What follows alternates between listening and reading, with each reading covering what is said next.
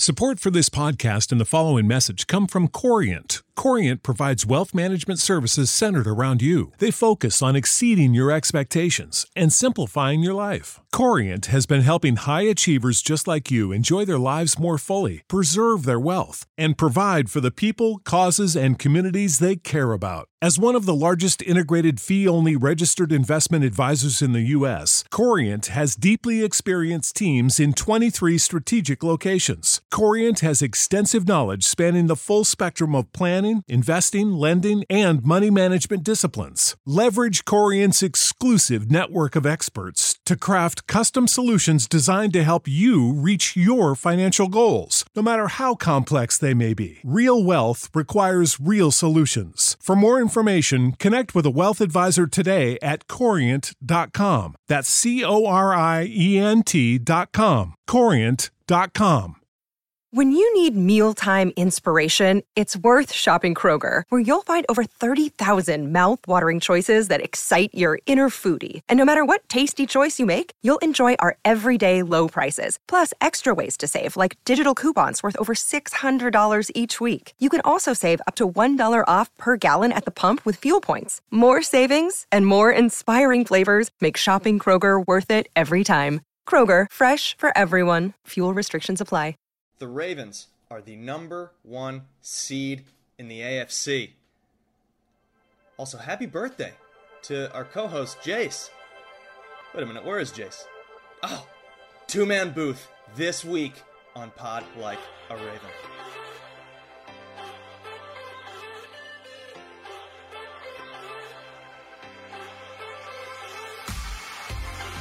Yes, just two of us in the booth today. Jace Evans, happy birthday to you. Celebrating with the family traveling all over the West Coast.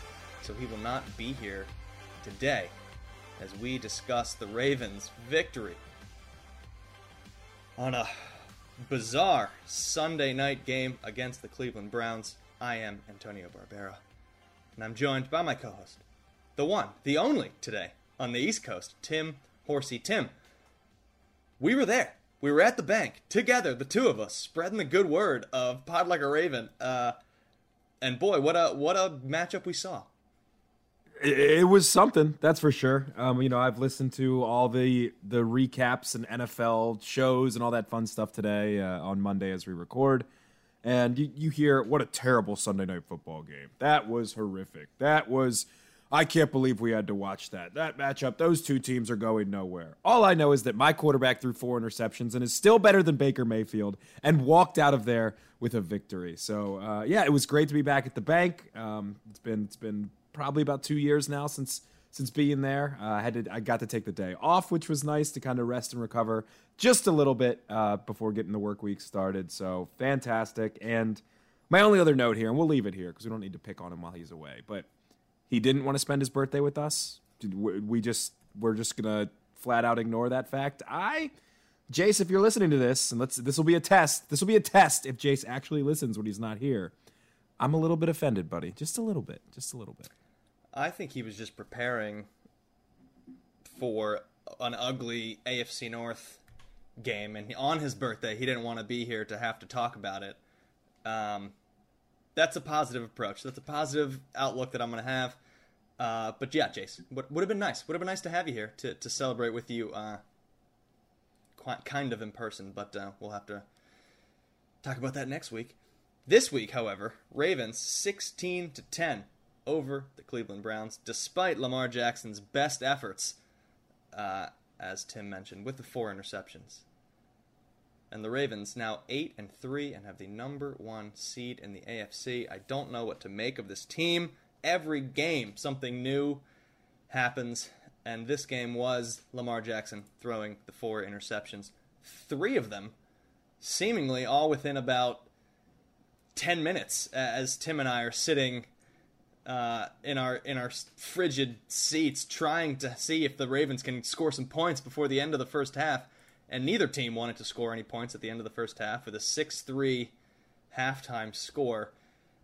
Tim, I, I want to talk about Lamar. We're going to get to what this means for him, if this is part of larger issues, if this is just a, a couple of deflections become two interceptions and, and then some other bad throws. But let's start with the good stuff. Because on the other side of the ball, we had a lot of positives from the defense and positives that lasted the entire game, Tim. We got 60 minutes of a unbelievable off- def- defensive performance from these Baltimore Ravens. No Calais Campbell in this game was it had a concussion suffered last week. He was not able to come back. They did add Brandon Williams, however, and he ended up being just a monumental addition, I guess, uh, with this Ravens defense stopping first and foremost the Browns' running attack, uh, and then just the Browns in, in, general, and only giving up ten points. Yeah, um, the defense showed that when they don't give up the big play, they can be this consistently good. I mean, I think it's been their their one big bugaboo throughout throughout the entire season that we've covered over and over and over again here on Pod Like a Raven. But essentially, Wink Martindale, credit to him, came up with a great game plan. He said, "We are going to stop the run. We are going to stop this team that has averaged 156.8 rushing yards per game. 156.8." Nick Chubb and Kareem Hunt both back. By the while, by the way, we haven't seen them both back together in a, in a very long time. And they got held to 40 yards rushing. Wink Martindale said, "We're going to do everything we can, even without Calais Campbell, to step up and stop this run game." They did that, and because of that, and because of kind of what they call selling out to stop the run, they said Baker Mayfield beat us. Baker Mayfield, woe is me, injured Baker Mayfield beat us, and he couldn't do it because he's a terrible quarterback, and Cleveland's going to be stuck in me.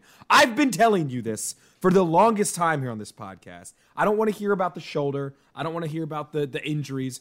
Uh, Jarvis Landry's dad is the latest one to get on Facebook and complain about the quarterback. Just guess they're going to ship him out of town now too, just like they did Odell.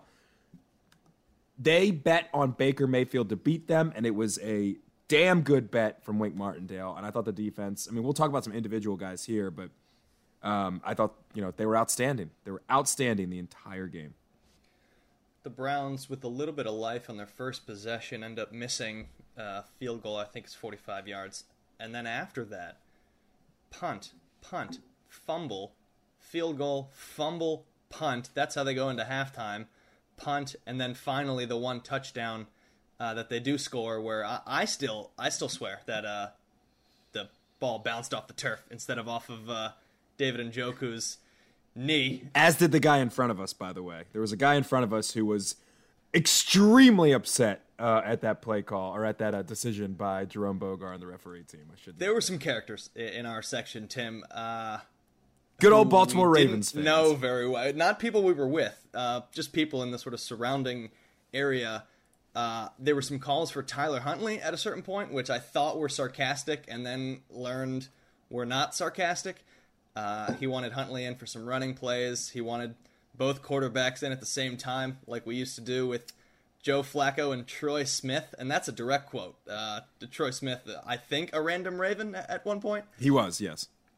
Uh, so yeah, so you, you hear some things in uh, in those sections of of M&T Bank, but overall, defensively, just an outstanding performance that was capped on the last possession that the Browns had. And this is something that Tim said as we were in the stadium. No sort of stress inducing drive. Just go out on the field with a touchdown lead and just go four and out and end the game right there with Mayfield first incompleting passes where the members of the Ravens secondary were like glue on all those receivers. They were all catchable balls that just sort of got batted away and knocked down. And then the fourth and 10, which is our favorite thing. What do you do on fourth and 10 when you have a minute left and you need a touchdown?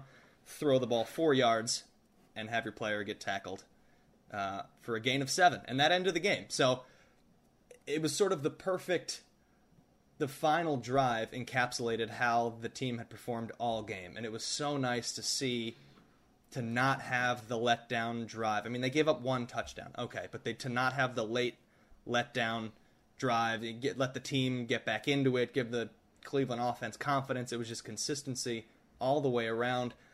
I guess Brandon Williams is just this indispensable asset. I, I don't think he's had a great boy couple of seasons. I don't think he's been a dominant force over the last few years. He's been banged up a lot this year, obviously, but having him in there, I mean, there was just nowhere for Hunt or Chubb to go all game constant one yard runs or knocked down in the backfield, a lot of penetration from different guys.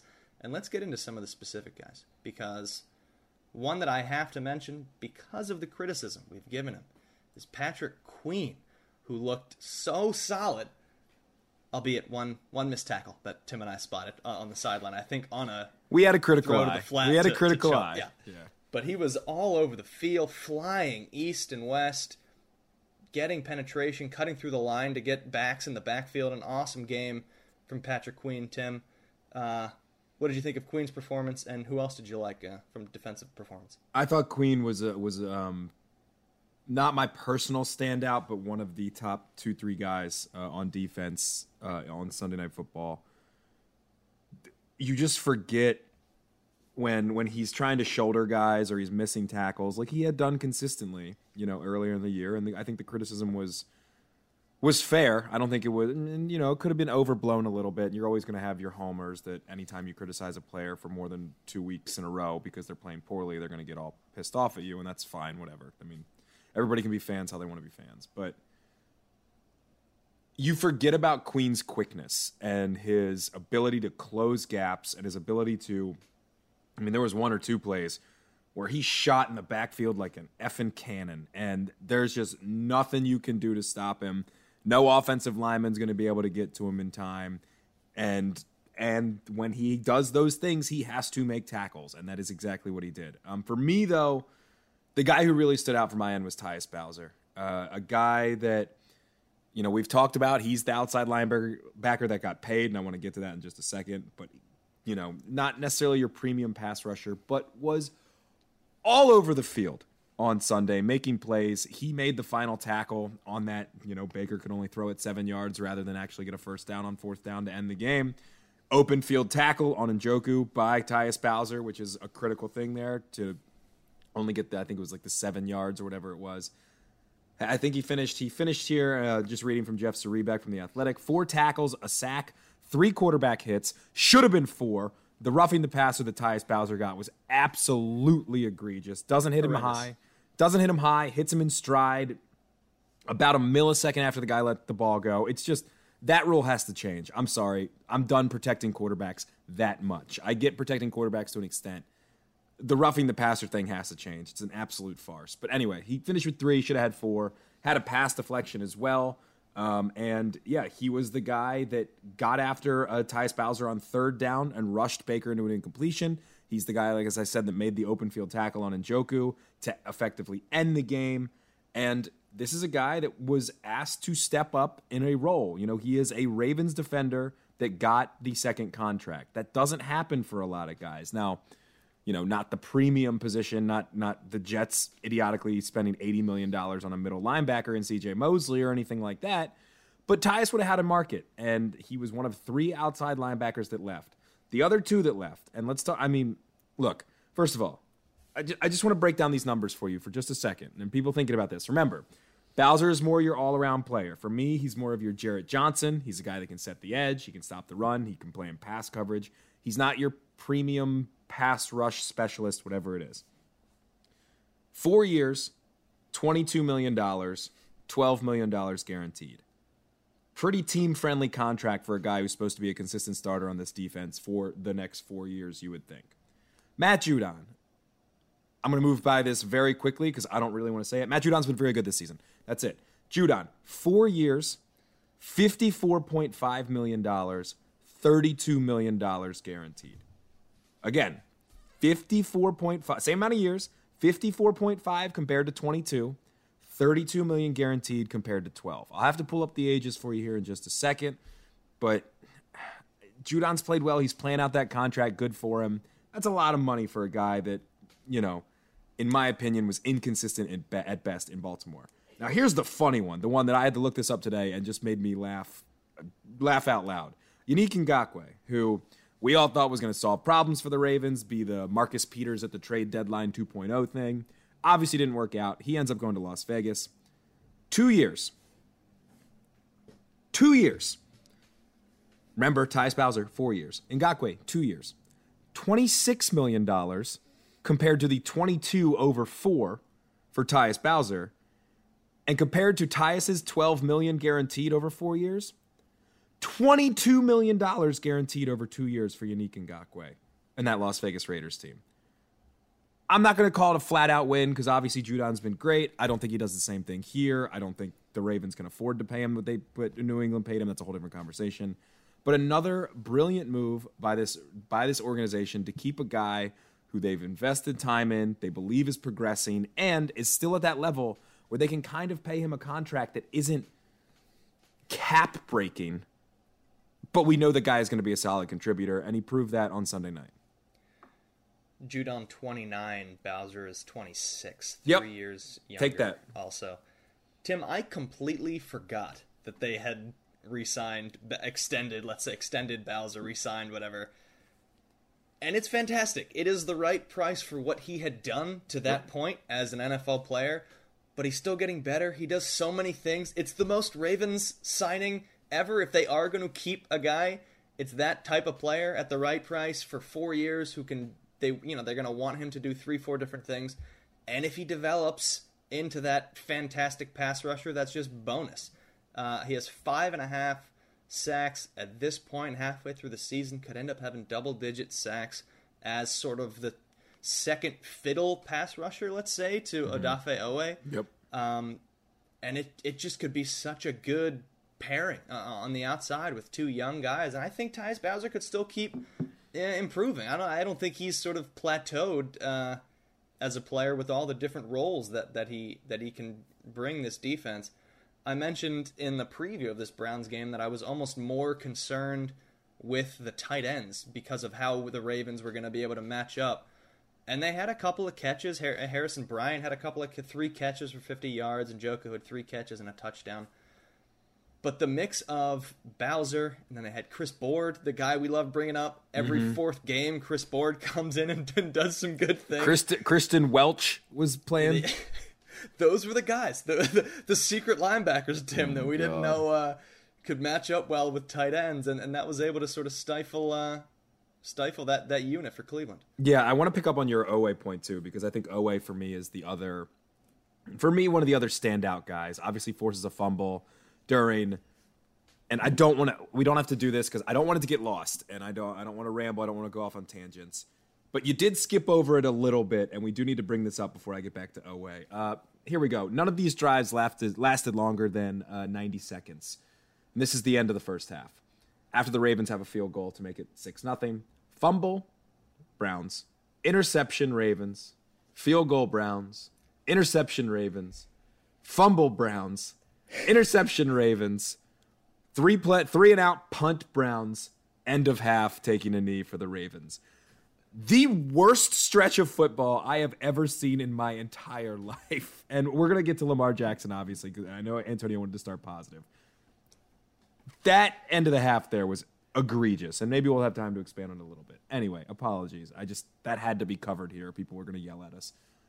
Oweh for me is the guy that and we'll see the trajectory, is the guy that you pay the pass rusher money to. And then you have Bowser, and it's like you said, exactly right. Second second pass rusher, but also the guy who kind of does it all, complementary piece. Oweh is a defensive end who stands up sometimes. Tyus Bowser is a linebacker who does everything, and with that Swiss Army knife tool set, can also rush the passer. Um, I thought Oweh was disruptive the entire night. Watching him and, and seeing him live too, you just get shades of I wouldn't even say Suggs because he and and it has been a few years since Terrell Suggs, you know, donned that uniform, God bless him, but I can't find a Ravens comparison for Oweh because he's just a physical freak. He is a he looks bigger than everybody else, just taller, kind of wider, cyborgish. You know, he's not overly thick or anything like that. He's still a rookie. He's obviously a big dude. Uh, but compared to like the tackles and stuff he's going against. But then you watch him rush, rush the passer, and it's he gets off the line faster than most people. He is power and speed and everything you want. And the guy is still learning how to play football. So for me, it's you know I, he was great again. I think he is one of the front runners for defensive rookie of the year. I really do, um, just based on how how he's performed and. You know, we watch him every week compared to some of the people that vote that only watch TikToks and highlights and things like that. But I really love what he did, what he continues to do. For me, it's him, Queen, and and Bowser, and, and I just love your point of if the Ravens did this right, they got their extra first round pick for a guy who wanted to be a left tackle who was proving that he's not a left tackle in Orlando Brown Jr. They used that to make it to get rid of a 29 year old pass rusher Matthew Judon to basically bring bring in his replacement to be more effective than him as the number one. I'm actually going to sack the quarterback guy, and so far it's working out. Oh wait, just caving in the right side of the Browns offensive line play after play after play and he I don't have the like the pure just rush numbers, you know, I only have the sack numbers in front of me, but Mayfield 5 to 10 times in this game as that right side was collapsing had to move away, couldn't set his feet, you know, he he's obviously not the most uh let's say comfortable quarterback with with, with an unclean pocket. I was gonna say uh, anything complimentary you could have said there, and it would have been it would have made sense to me. Uh, he, he's he's not so comfortable with the progressive commercials, uh, even though they give him eight thousand. But as the the line would collapse and he would have to adjust and he'd get off his spot, and that was just such an impactful game from Oweh, even without having, uh, you know, five sacks in a game. They just such an impact that I think we will see from him hopefully for years and years to come. And then there were no blown coverages, Tim. The defense tackled. They didn't have miscommunications. They didn't have blown coverages. This is what our defense can look like if we just do the little things right, have a cohesive game plan. It was nice to see Averett back on, on the field mm-hmm. uh, as that number two corner. Humphrey had a great game. He was always cloaked uh, on every receiver that he was covering.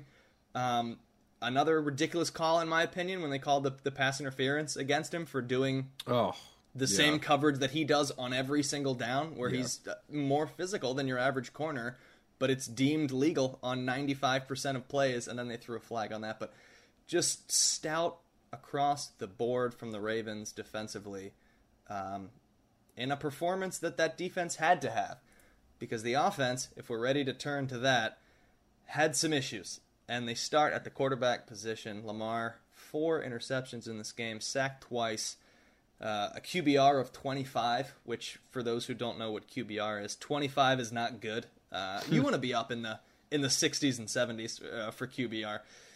Did some things with his legs. He did have 68 yards on 17 carries, but it, just a tough game for him. One of the one of the worst uh, of his career with the turnovers, Tim. So I'm, I'm going to bring this up, actually. Four interceptions. Looks terrible. Two of them, you know, one is on a tip ball, and the other one is where Mark Andrews basically helped the defender catch the ball, not meaning to, by throwing in a hand. Or is this just. No. They were all bad throws, and some bad throws get intercepted, but he didn't have to make any of them, basically. Yeah, this is where this is where and I love these Raven Ravens fans as well. And you know, uh, we, we, we I wouldn't even say jest. Jason and I, and he's not here to speak for himself, but I can confidently speak for him and say we are more pessimistic fans than most. And I, I, I I'm fully ready to wear that label as I say this, but I think sometimes there is the cult of Lamar Jackson with with Ravens fans, where God love him, we all love him, I love him to death. He is already one of my favorite Ravens of all time, and frankly, there have been a lot of Ravens that have done more impressive things, aka win Super Bowls, than he has at this moment in time. But but I am not hearing from anybody today, any fan that is always positive spin, anybody that's like, well, look at this team just grinding out victories. And look, I'm happier than anybody that we beat the Cleveland Browns. If you can maybe tell in my voice, maybe you can't tell. I don't know. We'll find out in the recording later as you listen to this. I am straining right now to talk on this podcast because I was screaming and yelling so much. And the man I'm talking to right now is sitting right next to me. He can attest to it. I was very loud, I, and I wanted nothing more than to beat Cleveland. It felt so good. But I'm not having the narrative that some of these were not like, oh, well, maybe this one was deflected. This was objectively Lamar Jackson's worst football game as a professional. And the the interceptions are egregious. And if if you know quarterbacks usually give Rolexes to their offensive line at the end of the year or whatever. First of all, this offensive line doesn't deserve those this season. If I'm Lamar, I'm at least at the very the very least treating my entire defense to Jimmy Seafood after that because it was. We are open for sponsorship, by the way, Jimmy Seafood. it it was bad. It was just a horrible, horrible game from Lamar Jackson. It was one of the first times in this new Lamar era. I won't say I won't say his rookie year when he was taken over and they're still trying to figure out things. It's the first time in this Lamar Jackson era as he, you know, the MVP season onwards that I didn't trust him. I didn't trust him whatsoever. Every time he dropped back to pass, I was nervous, which is not usually a thing with him. Hell, every time that he took a snap and handed it off, I was worried that he might fumble because he was just that excuse me, he was that bad. And I yeah, this is a long rambling way to say yes, all of these were on him. Um, I am not going to hear the argument for, well, you know, it was deflected or oh, there was there's nothing he could have done on that throw. No, he shouldn't have made the reads that he made. And and the two that uh, you point out the deflection and you point out the the one that Andrews quote unquote helps him with the defender with. That's fine. Even if you want to argue that those two aren't his fault, the other two are so bad and so much worse than any interception I've ever seen that those are like double points. And I'm just going to label those as four anyway on their own because they were that bad. To end it in a positive spin, which I know is rare, I also believe that Lamar is the type of guy that is going to improve from this. Everything you heard, you know, they're talking about in the post game presser. He wasn't happy. He was pissed off that he had to that this is how this game turned out for him. He was upset about the performance and he basically said, "Thank you defense. You guys won us this game." And he is absolutely right. Him and the offense did nothing to win this football game and it was all on the defense for me. And um you know, you only hope he can improve and I I absolutely think and believe that he will, just because of the type of player and the type of worker he is. He went 20 for 32 with 165 yards, one touchdown, and four interceptions. Of those 165 passing yards, 52 of them came on the two big throws of the game, which were on the same drive. One, which is basically a 10 yard underthrown deep ball to Mark Andrews that he comes back to and gets the pass interference and somehow still catches it with one hand, which it has been nice. We, we've seen a stark increase in pass interference uh, calls from our receivers, but that was a 40 yard play where it's an underthrow where he's scrambling and throws it off of his back foot. And then the touchdown pass, I mean, it looked good, I guess, but it was a ball that was 10 yards short. Andrews was on the back of the end, end zone and had to run all the way to the front of the end zone to catch it.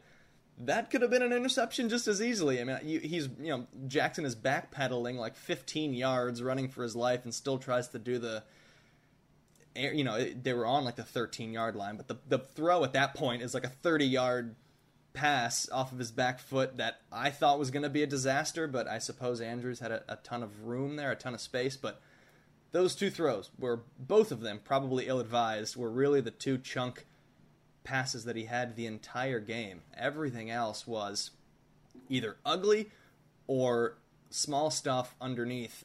I'm going to use that as a pivot to the one of the few offensive positives. Uh, i thought hollywood brown had a game that will not get a lot of attention but is the like a professional performance from him. He had eight catches for 51 yards. He had no deep catches. The long for him was 11 yards, nothing down the sidelines. It was all, or at least the vast majority to my memory, were catches inside the hash marks, getting the eight yards, getting the seven yards, getting the first downs, trying to turn up field quickly to get a few extra yards. And those are the kind of games that you need him to have sometimes. It's not always going to be Hollywood with a 50 yard touchdown catch, he has to have these games where he's doing the dirty stuff inside to turn second and tens into third and twos, to turn third and sevens into first downs. His last catch is on their last drive where the Ravens are up three.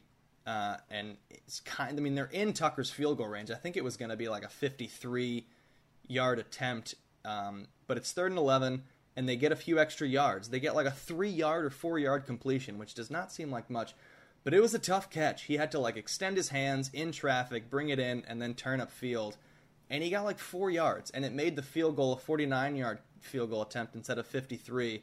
And Tucker drills it. And those are the small things that I'm happy to see him do in a game where so little else was working offensively for this team. Yeah, I mean, you look at the stats. His longest catch was 11 yards, and that tells you all you need to know. Like just like you said, he was doing he was doing the stuff inside. He was moving the chains. Another guy who, I'm with you. I mean, I think Rashod Bateman has stood out to me so much, and just watching him, watching him live, and it's a little it's a little thing. And look, hand up. We definitely had a couple beers before the game. We're ready. We're excited. We're getting loud. We're getting hype. We're in there. We're at uh, the light show and the wristbands and all that fun stuff was going on. So you're not breaking down the game film or anything, but watching that guy make some catches in traffic. I think he had one where he basically sat in his zone and Lamar fired it into him and it it was a third down, I believe, or maybe a second down to convert to first down and there was like two or three defenders that crunched into Bateman um, like immediately as he caught it. And I my immediate thought was, oh, he dropped it because I'm used to the Ravens receivers doing that. Bateman comes up with the catch, first down Ravens, and I looked at Antonio. I was like, this guy makes those grabs. Like th- this is something that we have. And so I thought he was impressive again. Um, four for 31. You know, n- nothing crazy, obviously, but continuing to provide another weapon for Lamar Jackson um, outside of Mark Andrews, who stepped up big. We don't, you know, everybody's mentioned that. And then, yeah, like you said, Hollywood, who was definitely the standout for what he did in in the I don't know family show. I don't know other, any other way to put it. The dirty area of the field, not just blowing the top off the defense. You know, when you have a game like this, Tim, uh, where your offense only scores 16 points and has, is it just four turnovers? Right, we didn't have a fumble. Yeah, so where your offense has four turnovers you need some help from the other side. Um, and the Browns, the Browns, Browns. I feel like every week in in some way or, or form, and they Brownsed uh, in this Sunday night game, which I love. Yeah, Tim. Uh, NBC thought they were going to get the Ravens Browns of Monday night of the year the poop before, game. the 47 45 or 47 42, whatever that score was. Nah, this is a different season, uh, and it's been two different teams, so you get the 16 to 10. But the Browns browsing, and I got a couple of things that I have to talk about. Missing a field goal on the first drive of 45 yards. Tucker didn't miss any field goals. He drilled all of his. This was fantastic. The Browns have 12 men on the field. The refs throw a flag, and then there's the classic bailout of no, no, no, no. The Browns called timeout before we threw the flag, so there's no 12 men. Fantastic. TV timeout. They show Tucker the pup, uh, the adopt a pup or whatever. He's going to be like a service animal, and the crowd goes wild. And they go back to the game. Browns come out of the huddle, and they have 12 men again, and they throw a penalty. The rarely seen 12 men timeout, 12 men from the Browns. they, they tried to, and this is sort of, if I were a Browns fan, it would be this stuff that drives me crazy. They had Jarvis Landry against the Lions run a trick play where he was the quarterback and it wasn't there, so he scrambled and scored a freaking touchdown on a 20 yard scramble.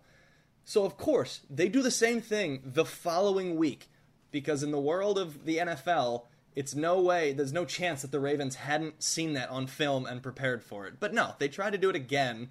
Landry has nowhere to throw, so he tries to hold.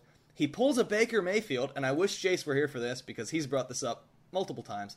He pulls a Baker Mayfield in a rusher sort of zooms past him, and then he just forgets that he exists. So Jarvis Landry holds and holds and holds, and that pass rusher comes on back, and it's Odafe Oweh strip sacking the hell out of Jarvis Landry, and the play doesn't work. You can do that once in a season, maybe once in a month. You can't do it on back to back weeks. The NFL is too good for that. And then the last one is Baker Mayfield just dropping a ball on his own while trying to throw it. It is always uh, high comedy for those of us who don't like the Browns and don't like ba- Baker uh... Mayfield.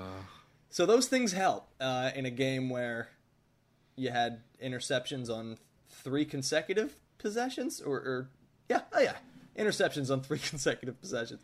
You need those extra mistakes from your opposition to make it a to keep it a close game, and it kept it six three at halftime, and then the Ravens able to pull this out. I'm, all I all I hear is bump bump bump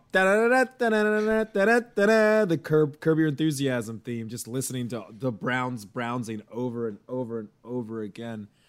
Um, I can't imagine what it's like to be a Browns fan, and I hope I never have to. Um, you know that is a that is a seventh ring of hell type of situation to be in if you're supporting that Cleveland Browns franchise.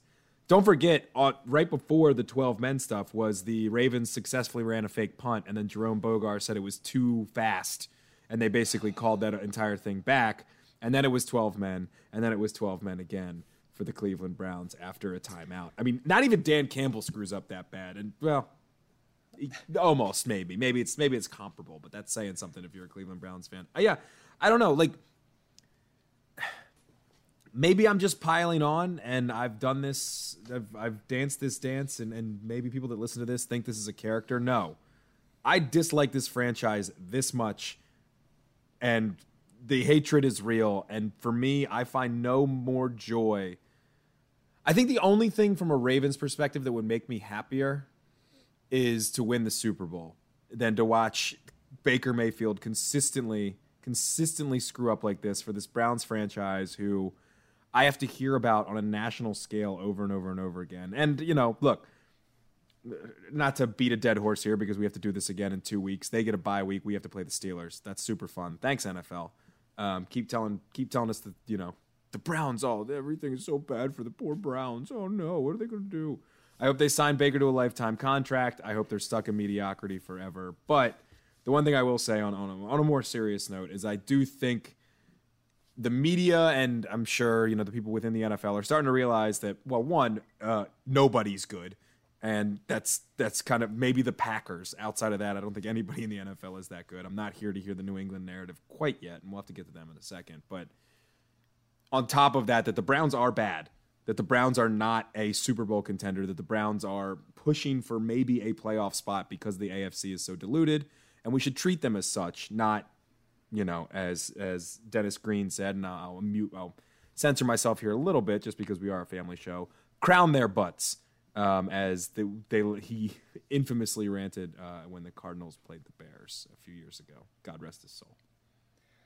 I want to add one more thing, and I'm I'm annoyed by it. Um, what's bothering Ravens, Antonio? This is what's this is what's bothering Antonio. The Ravens on their second possession. It's a three nothing game. It's fourth and two from their own 33 yard line. They bring out the punt unit, as Tim mentioned. And I turn to Tim and I go, fake punt? Because it just seemed like it. It seemed like the right spot. You nailed it. it. Like the right down and distance. And bef- the, the last syllable has just been uttered. And they run a fake punt successfully. And then they throw this, you know, the, the players weren't ready. The Ravens are too efficient at offense and the play doesn't count, and I'm annoyed because I wanted that to stand in Ravens football lore, and instead the play wasn't. It's not an official play, and I don't like it that they don't. I don't get to say now for the rest of my life that I called the Ravens fourth and two fake punt play. Um, and that's what's bothering uh, Antonio. That's it. That's all I have to say about this game. A lot of ugly things, but that's what, uh, in the end, bothered me the most. I have one quick thing that we should mention. Um, the Ravens and this is something we'll talk about in previews, I guess, as well, and we talk about throughout the season. You know, we talk about a dominant offense um, that they've had for the last couple of years, and obviously this has not been this year. It's been a weird, grind it out, find crazy ways to win, whether it's a record-breaking field goal or Tyler Huntley beating the Bears. The Ravens still lead the league in time of possession, and it's pretty significant. Uh, right now, they average 33 uh, minutes, 47 seconds in time of possession over a minute over the next best team, which is the Green Bay Packers, as we mentioned before. 32 minutes, 29 seconds for them.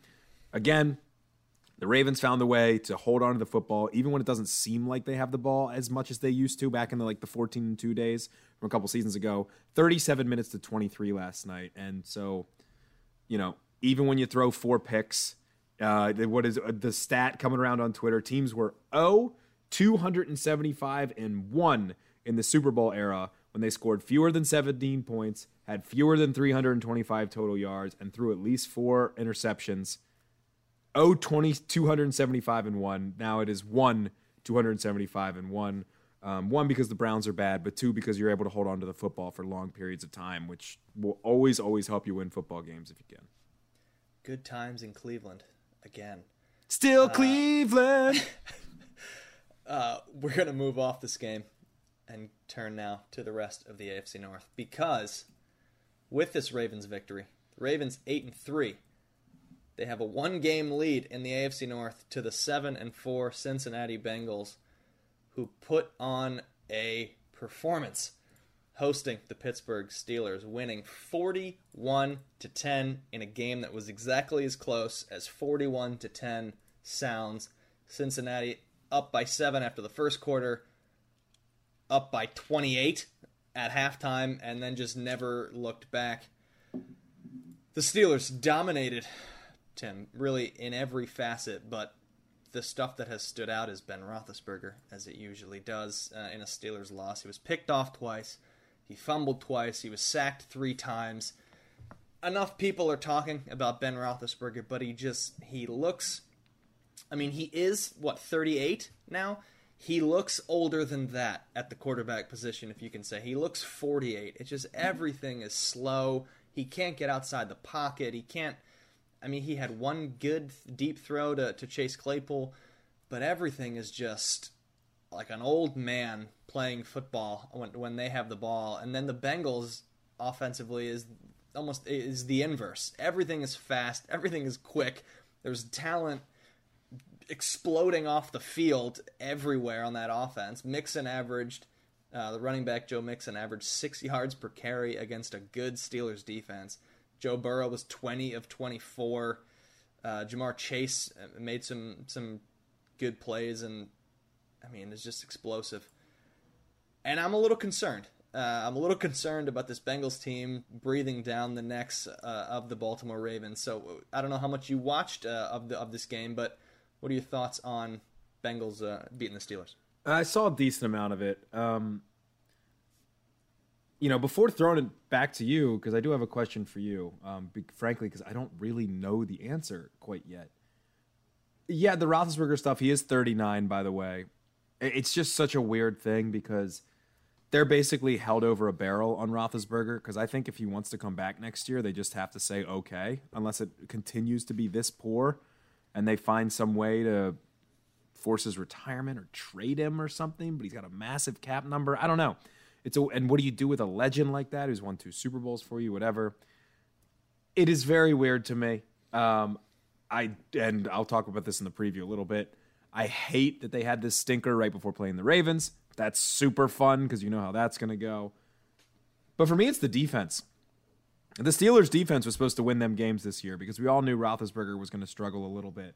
They gave up. You mentioned Joe Mixon six yards per carry. They gave it to him 28 times. Quick math or reading ESPN. 165 yards on the ground, 198 yards on the ground on 38 total carry, carries. The team itself averaged 5.2 yards per carry. Joe Burrow didn't have to do too much after that. He went 20 of 24, 190 yards, a touchdown. He did have an interception. It's the Bengals, so he was sacked twice, but was efficient enough and all did all he needed to after the the defense here couldn't stop the run and that was supposed to be the formula for the Steelers. Play good defense, do enough on offense to win games, and it is not working for them. My question to you, Antonio, is who does this say more about? Because I just can't forget that the Bengals lost to the Jets, right? They beat the brakes off of the Ravens, and then we all knew there was going to be a slip up game, obviously, and it and it happened. They are seven and four right now. The Steelers get their doors blown off again. It's the first time I believe since 2009 they've been swept by Cincinnati, uh, losing twice in the same season. Five five and one now. That one being a draw to the fighting Dan Campbell's up in Detroit. Who does this loss or win or result, however you want to put it, say more about Pittsburgh or Cincinnati? Uh, this has been how this season has gone for me, Tim. I have no idea yeah. because I don't know what to make of any game and any matchup of teams. The Bengals had that loss against the Jets that I'm just, I guess, going to call the Mike White game. You know, maybe it was a quarterback they didn't have a lot of time to prepare for in his first start, and then he was frisky and had his had his moment. They got blown out the next week at home against the Cleveland Browns. They lost 41-16 at home against the Cleveland Browns and then they've since won two games by 20 points and then by 30 points. I, I don't know. I, I think it is a year of just try to stack as many wins as you can, get into the postseason, and then we'll see what the hell happens there, basically. I think this is a take care of business win for Cincinnati at home against a division rival. Like these are the important ones that you had to have, and, and they take the the home game. I I don't know. I really don't know.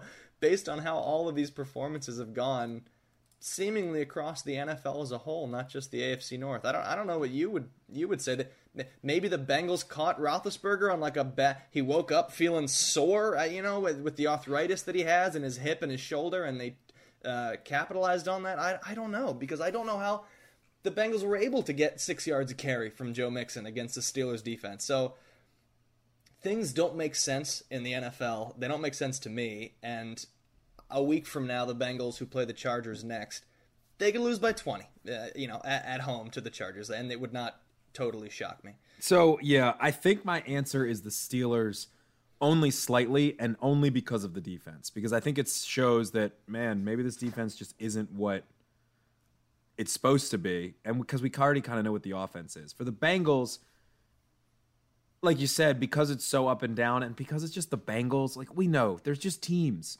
the Browns are like this for me too. And you know, hatred aside and everything, it's just the stink, the gunk, the funk, the the the, the Bengals jersey, that uh, stadium. I'm just I'm used to bad, and I just still think that's going to happen. And for me, I don't necessarily know is this this is the oh we know they're good game. Now look, they they they beat the brakes off the Ravens, although I don't think that score, you know, purple tinted glasses, whatever you want to call it, score was a lot more than what the actual game was. They did beat the Vikings. They beaten the Steelers twice, as we mentioned. Um, very close game against the Packers. Uh, and then they beat the Raiders in Las Vegas, which is something the Ravens couldn't do. So, you know, credit to them, I guess. But coming up, as you mentioned, they have the Chargers, they have the 49ers, they're at the Broncos, the Ravens again, and then they end it with uh, home against the Chiefs and at Cleveland, which could be a massive game in the playoff race. So I only say the Steelers because Cincy has a lot, a lot of prove it games here coming up towards the end. They could literally lose out and yeah. I don't think it would be the, the craziest thing that has happened this yeah. season. 100%. All of those games will be tough.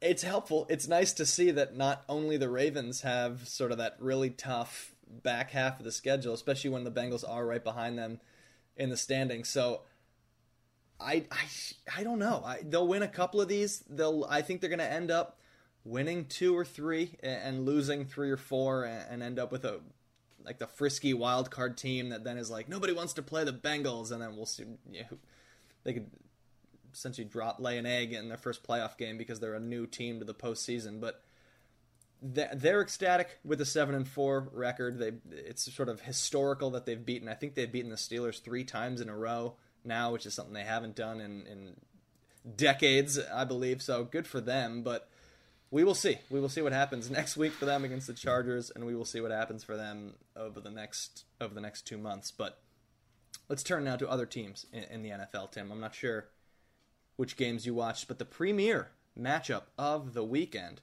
Packers Rams in Green Bay. You and I both sort of uh, cried to ourselves that we didn't take advantage of the Packers as home dogs, where they were one point underdogs in this game and absolutely took control early, had a fifth, I'm going to say 15, 20 point lead on the Rams, and then held on. The final score makes it seem closer than it really was. The Packers were sort of in control for the vast majority. And I got another what's bothering Antonio. There's no Jace this week, so we, we get extra Double what's bothering Antonius. I love how quickly the narrative on Matt Stafford has changed now. Three with this three game losing streak when he was traded in the offseason, I don't know how many 10,000 word features were written about how this trade happened and everybody's in Cabo having a good time and how cool this whole deal was and this is going to be a transformative move for McVay. He has his guy. Matt Stafford has a 12 year track record of mediocrity. And I get that wins well, I get. Some people say wins are not a quarterback stat. Over 12 years, I think wins are a quarterback stat. And Matt Stafford has struggled against good teams forever. And when I say struggled, he's been horrendous. And I have some numbers to back it up. This is a uh, really one of my favorite NFL stats to throw out.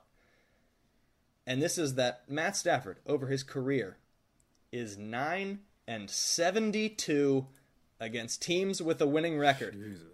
Over a now 13 year career 12 years in Detroit and half a season in LA. Nine wins and 72 losses. I think only three of the nine wins are on the road.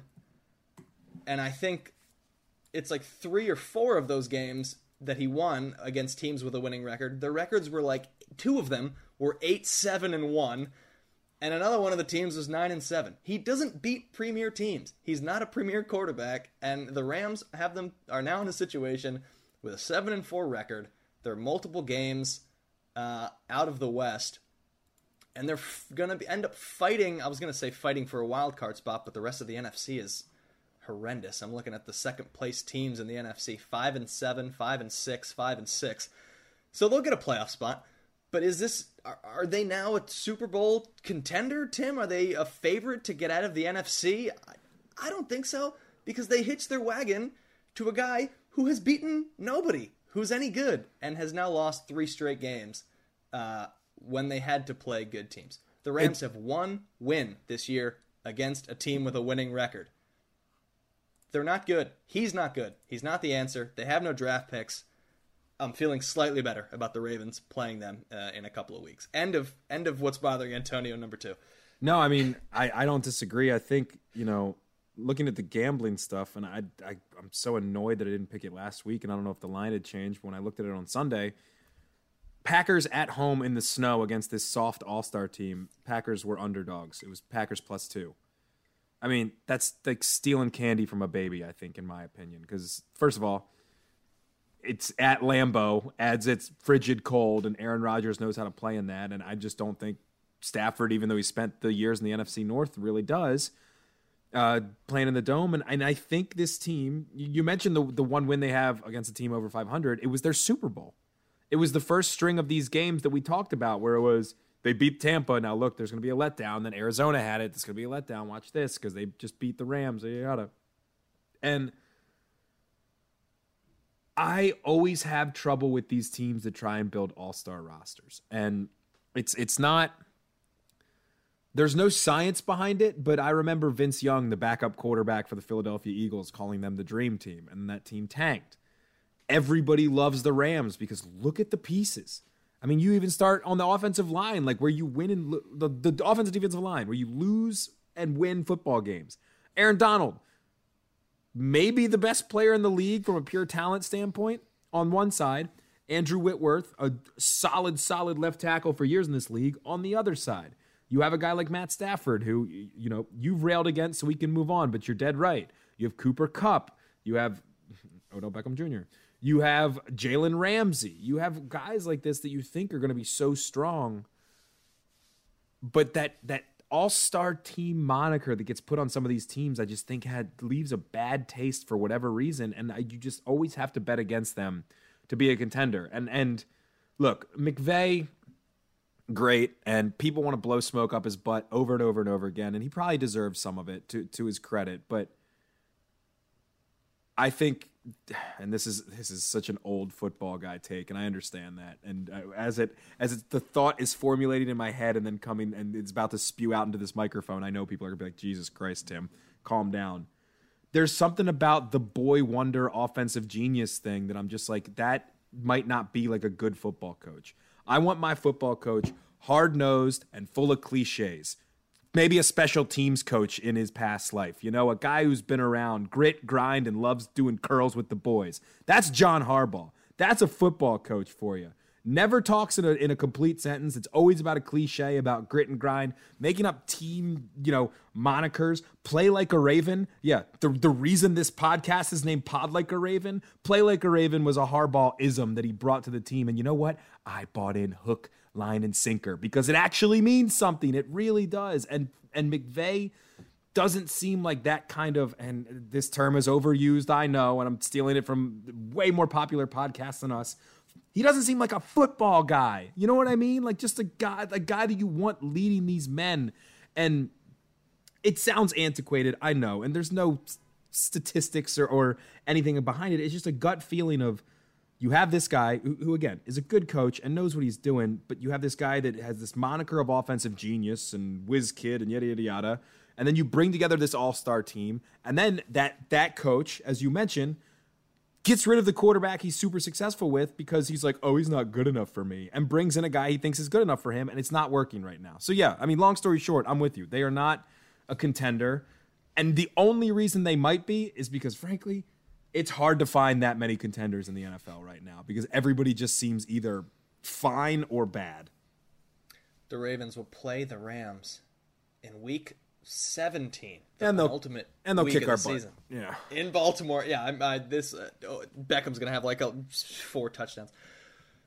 That I mean, look, he had a great, he had a nice catch in this game, a nice touchdown catch late. You know, the classic. Uh, we're down twenty. Here's a nice touchdown by Odell Beckham Jr. Uh, but they had like a Beckham cam for this game. They were talking about every time he was on the field. He hasn't been relevant in five years. I, I don't like it. Anyway, the Ravens will play them week 17, the 2nd of January. It's a 425 game. So for you listeners who go to the game, just prepare yourselves for that. Prepare when you go to the bank for that specific game. For me, bring your, your loudest boos uh, and your biggest cheering for that January 2nd game against these fraud LA Rams. Frauds! Elsewhere in the NFL, I have one more game that I want to talk about, and then Tim, you can take uh, what you would like or what you watched. But I want to do this quickly because I don't like it. Uh, the Patriots keep winning. Uh, they handled the the very injury riddled Tennessee Titans. Um, I got to pull up the score. I thought I had it in front of me, but they they won by twenty. Uh, 36, 36 to 13. 36 13. The Patriots are now 8 and 4. They've won five, oh boy, six games in a row, 8 and 4. They punted once in this game and they missed a field goal. And they scored on every other possession in, in this game. Tannehill had 93 passing yards and an interception, and the Titans fumbled five times and, and lost three of them. And the Patriots, a Bill Belichick team, had zero turnovers uh, and they beat a winning team by over 20 points. So there are some concerns, Tim, uh, with the Patriots. They still have these two. They have a tough stretch here. They go at Bills, at Colts, and then home against the Bills. I suppose we're going to find out, you know, what happens in, in their division with these two games uh, against the Bills. But spoiler alert, they're in my gambling section because they're dogs against the Bills this week, and I think they're the better team, and I don't like that they have a competent young quarterback, a not senile Bill Belichick, and they've won one, two, three. It is yeah. I had to count it again because I don't like it. It is six games in a row, uh, and they're looking dominant week in, week out. Yeah, I mean, you know, I, I, don't like to retread on old stuff, and you talked about the Patriots for enough time, so we're done with that. Even though I agree with everything you said, I only have two more. Um, one coming with the Indianapolis Colts. Uh, what happened, guys? They were up 24 to 14 at the end of the first half. They end up losing to the Tampa Bay Buccaneers and Tom Brady, who loves beating the Colts, which, you know, I'd have no love for Tom Brady, but I find it hilarious because I have less love for the Indianapolis Colts. 38 31. They cover. Thank you, Lenny touchdowns, or Leonard, Leonard Fournette, as everybody on Twitter made the same joke. We get it. Four touchdowns, four net. No way. We can we can all spell. That's great. Um, Frank Reich and Carson Wentz. Just I, I watched a lot of this game, a lot more honestly in the first half than I did the second half. First half, I'm like, wow, the Colts are rolling. I had Tampa in this game. Good on the Colts. Maybe we have to start talking about them as a serious contender in the AFC. And look, you know, the Buccaneers are very good, but then the Colts just Coltsed it. And they you keep talking about game, well, they should have won that Monday night game against Baltimore. Well, they should have won this game. Yeah, they didn't. And that's the problem. You have to learn to close, and they just haven't. So I thought that was interesting. The only other one, too, um, I don't know if it says more about the Vikings or the 49ers, but for me, the 49ers, man, are kind of coming back after everybody wanted to, you know, dig Kyle Shanahan a grave and throw dirt on him. And uh, three straight now, they win 34 26 over the Vikings. Deebo Samuel's being used as a running back, which is awesome. I love it because they are just ground pound and, you know, three yards in a cloud of dust. All my favorite things about this beautiful game that we talk about each and every week. here on Pod Like a Raven. And, you know, not the worst stretch here for the 49ers as well. At excuse me, at Seahawks, we'll see uh, as we record this. They're about to play the football team on Monday night, and they are not good this season. At the Bengals, tough game. Home against the Falcons, at the Titans, versus the Texans, at the Rams. So kind of a mixed bag in terms of results there. And you mentioned some of the standings in, in the NFC. You mentioned the five and six Falcons in second place, the five and six Vikings in second place. The 49ers sit third in the NFC West, but they're six and five. So I think that they could be a legit playoff team coming uh, come in January, and a team that honestly nobody would want to see with the way they run that football. All right, that's going to do it for our NFL section. We're going to do a little preview on the Ravens Steelers. But first, Tim is up with this week's random Raven, and Jace is not in the house. Uh, the, the Statman himself is not in the house, so I'm a little nervous. I'm a little concerned. But Tim, you may have done a little bit of uh, investigative journalism to, to bring Jace into this one. What's really funny is that, and Antonio, you wouldn't you wouldn't know this. Uh, it is 6:41 as we record this on the East Coast on Monday night. I just got a text at 6:41 from one Jace Evans that says, "Oh, I'm sorry I missed this. I'm probably too late. Is it?" Um, so Jace, to to let everybody else in on the joke, has guessed this random Raven. We will reveal if he was uh, correct or reveal his answer at the end. I'll read you the clues and then have a think about this too. I want you. I can tell you if he was right or wrong after I read the clues, and maybe that'll help or hurt. But we'll, that, I'll leave that one up to you. But let's get into the clues here because I know we are running a tad long here. Clue number one this player was drafted in the fourth round by the Ravens in 2007 out of FIU. Clue number two. That's a bad start. Yeah, not a great start. Clue number two. During his three years in Baltimore, he featured in 38 games, but never started one. He finished his time with the Ravens with 37 tackles, five sacks, and one interception. Clue number three. In 2010, he was traded to Philadelphia for a seventh round pick, but was released just over a month later by the Eagles and then he- went to San Diego. He also played for the New York Jets during his eight year career. Clue number four. With the Chargers, he shined as a pass rushing specialist, totaling 18 and a half sacks in 38 games including 11 in his first full season with the team in 2011.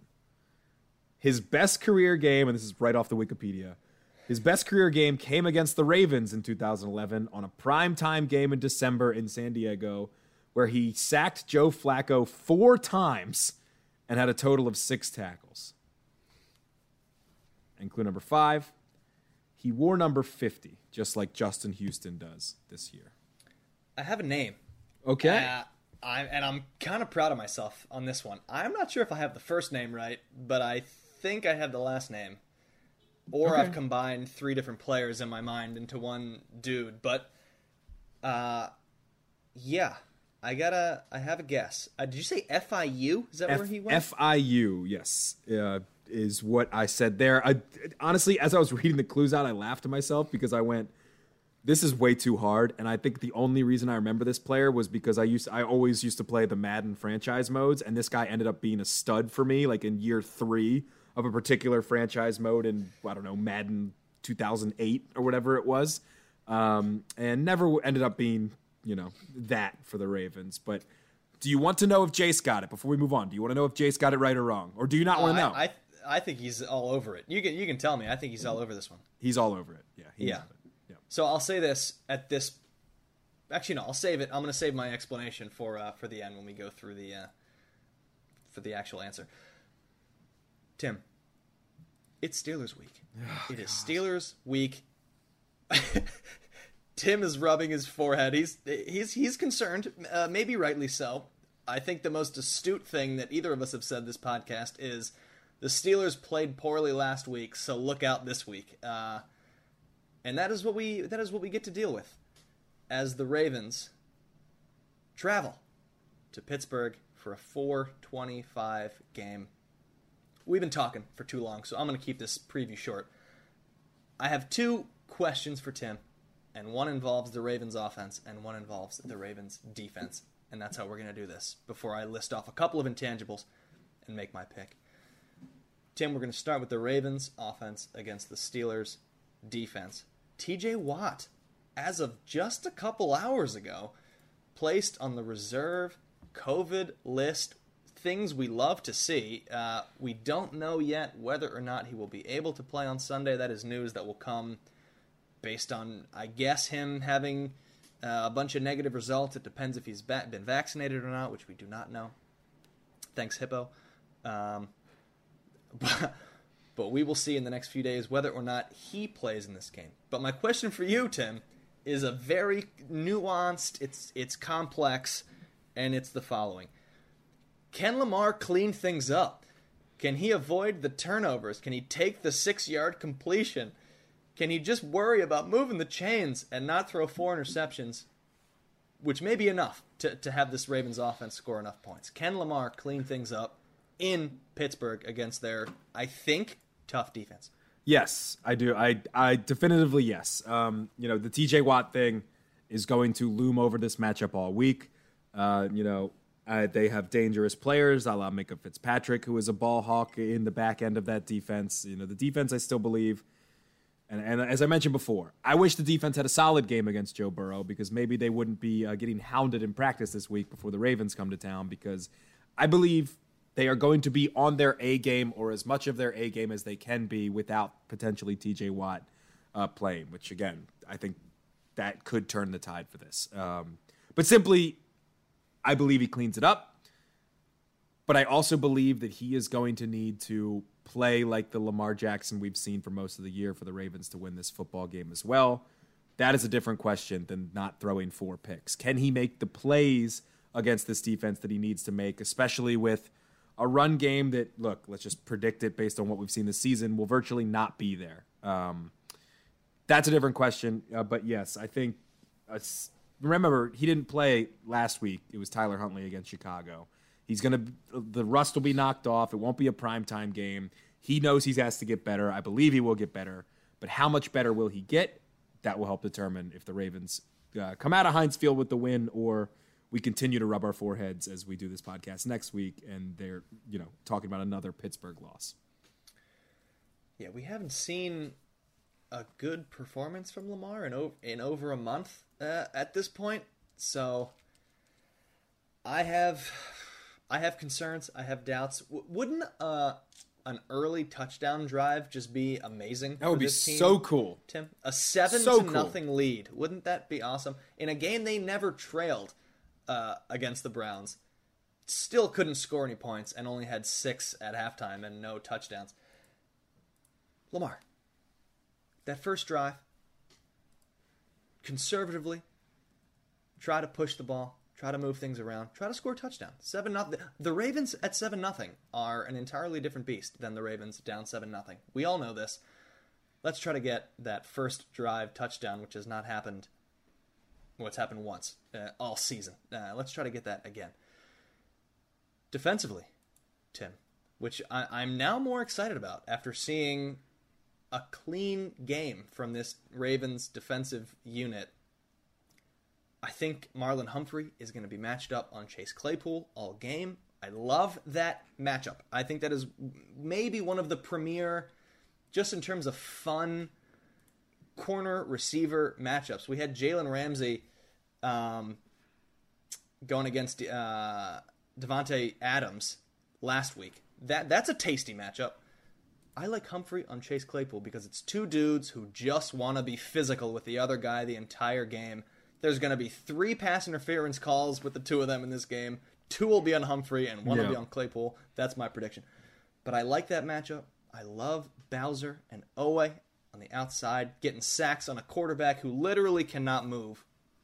But from the Steelers' perspective, who scares you from the Pittsburgh offense? What matchup are you most afraid of? going into this game. Diontae Johnson. Diontae Johnson on third and four gets four and a half. Diontae Johnson on third and seven. They throw a screen pass to him and somehow he gets eight. Diontae Johnson on third and 16. It's a slant over the middle that for some reason wasn't covered as, as Ben Roethlisberger in his final game against the Ravens in Heinz Field, by the way, there's your intangible, Antonio, gets some sort of shimmy shake, shakes off the defender, throws a lob to Diontae Johnson right over the fingertips of Patrick Queen, and it goes for 50 yards and it sets up a game winning field goal. Diontae Johnson, for me, is the guy. He, he is uh, Juju Smith Schuster light. Obviously, Smith Schuster out for the year, but he is that guy that that Roethlisberger is going to be going to over and over and over again because Roethlisberger doesn't necessarily have the arm talent to get it downfield. I love your point on Claypool, but I do think Humphrey will do a good enough job on him.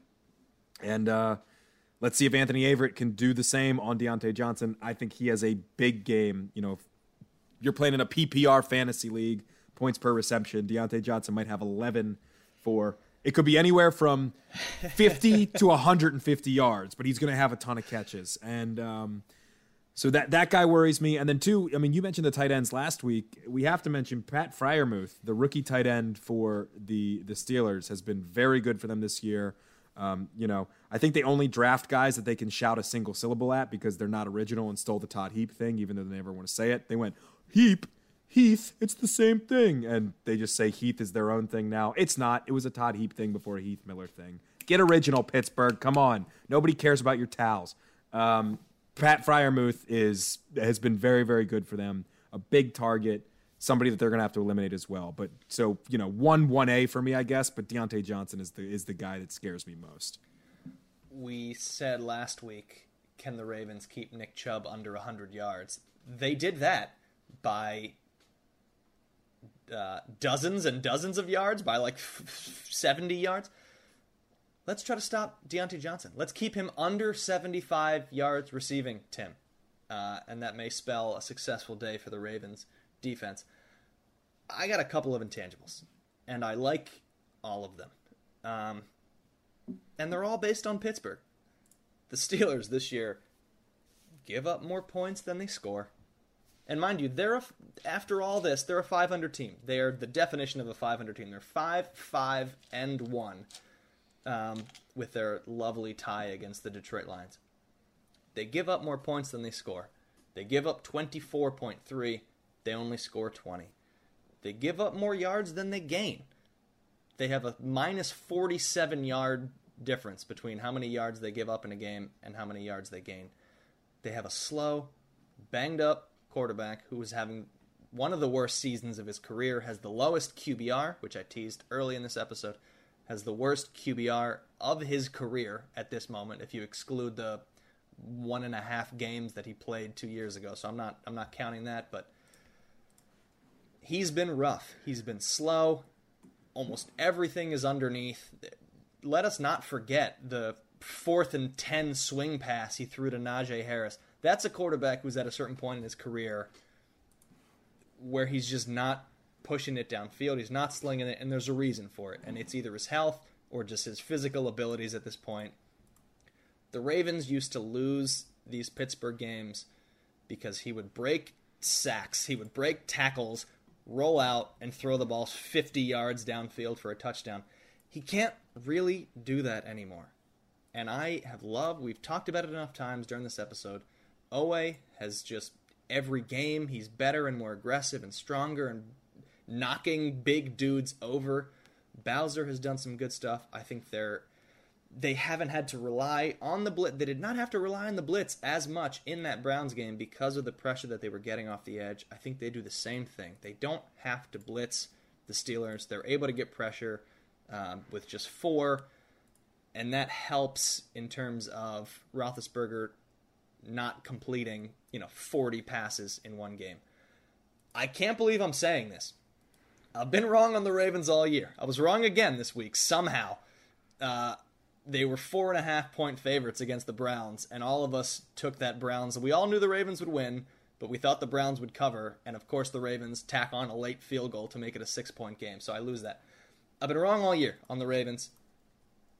I'm, I'm going I'm going with my gut on this uh, because it's been so good over the last two and a half months.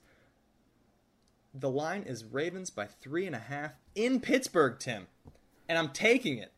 I'm even I'm even stuck with that extra half point, but I'm taking them anyway. I think Lamar bounces back. He has a habit of doing that. I think he bounces back from the performance that he had against Cleveland. I think Roethlisberger's sacked three to four times in this game. I think it's ugly from him. And the Ravens win by more than three and a half points.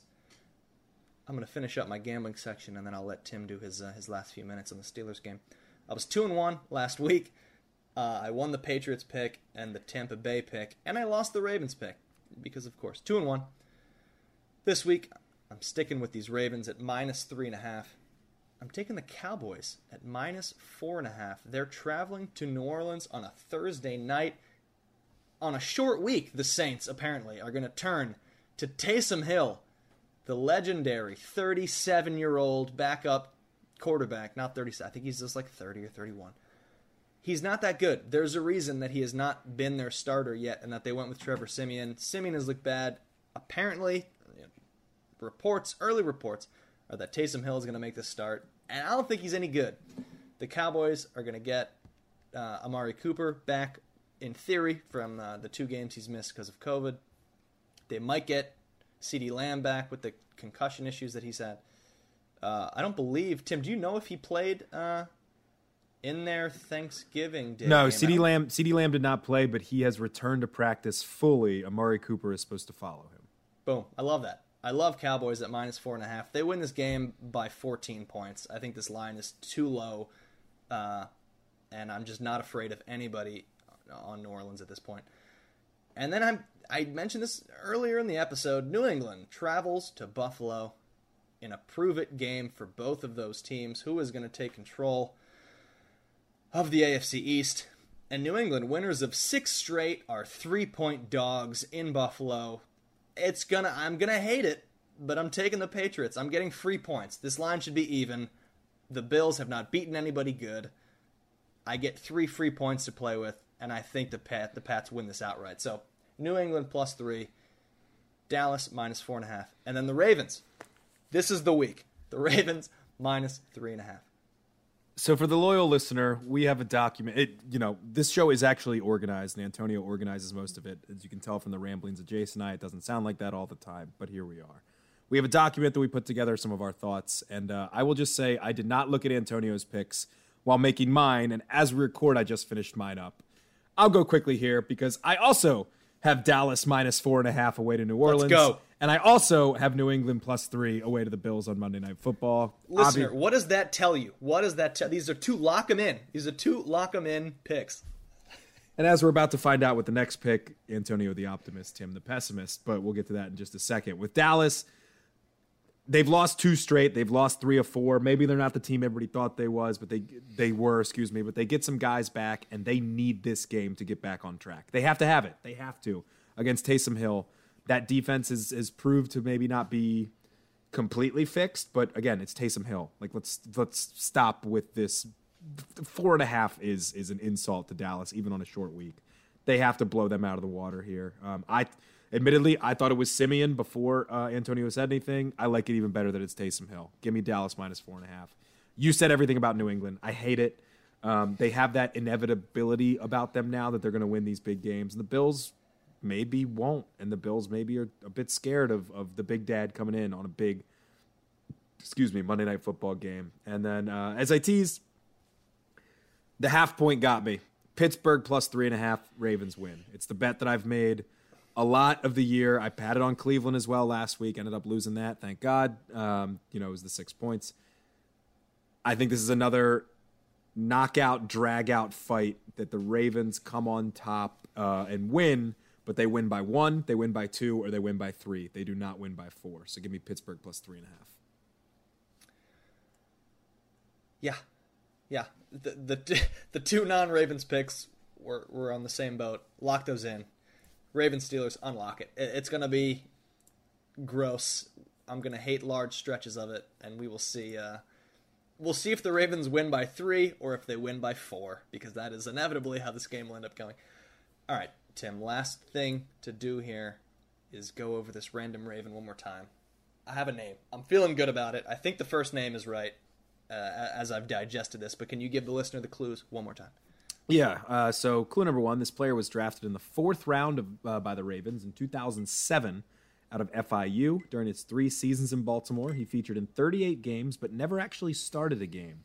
He finished his time with the Ravens uh, with 37 tackles, five sacks, and an interception. Uh, in 2010, he was traded to the Philadelphia Eagles for a seventh round pick, but was released just over a month later and then went to San Diego. Uh, later in his career, he also played for the New York Jets. Number four, when he was in San Diego with the Chargers, he shined as a pass rush special, specialist, totaling 18 and a half sacks in 38 games, including 11 in his first full season with the team in 2011. His best career game came that same year against his former team, the Baltimore Ravens, on December uh, on December 18th in a primetime game in San Diego, where he had four sacks on Joe Flacco and a total of six tackles. And clue number five, he wore number 50, just like Justin Houston did this season. I had mentioned that Jace did nail it, but because he's not here, obviously, Antonio, you get the guess. Who is this random Raven? So the the Philly thing is what I was going to mention earlier in this episode. The the the flag that went up is, oh, could that be Timmy Jernigan? But he wasn't traded to Philly, Tim. He just signed with Philly mm-hmm. as a free agent. So it's not Timmy who then, and that's why I asked about FIU because Timmy Jernigan was Florida State. So I was like, all these things were lining up well. Correct. But it's not Timmy Jernigan. Tim, it's Antwan Barnes, the the FIU product, who then uh, did good things with the Chargers. It is Antwan Barnes. Congratulations. Ooh. Very nice job. And, and as I mentioned, Jace had it as well. So congrats to him. I uh, I was rusty the the last couple of picks, so I'm glad to get uh, glad to get back on that random Raven train with Antwan Barnes. Um, all right, Tim, two man booth. I think we did okay this week. Uh, if the listener agrees, let us know so that we can yell at Jace about it. Happy birthday to you, man! And we'll see Jace next week as we are talking all positives about the Ravens against the Pittsburgh Steelers this Sunday at 4:25. I'm excited for Steeler Week. We will see how it goes in Pittsburgh. For Tim Horsey, and in theory, Jace Evans, I am Antonio Barbera. Thank you for listening to us on Pod Like a Raven. We will see you next week.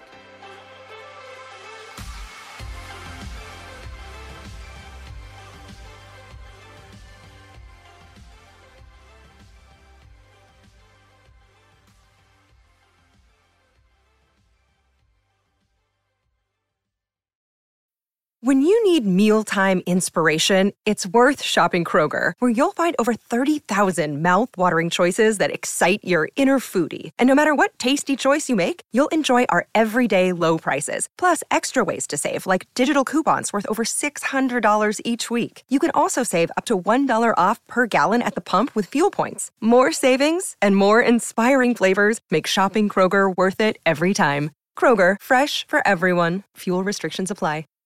Save big on brunch for mom, all in the Kroger app. Get 16 ounce packs of flavorful Angus 90% lean ground sirloin for $4.99 each with a digital coupon. Then buy two get two free on 12 packs of delicious Coca Cola, Pepsi, or 7UP, all with your card.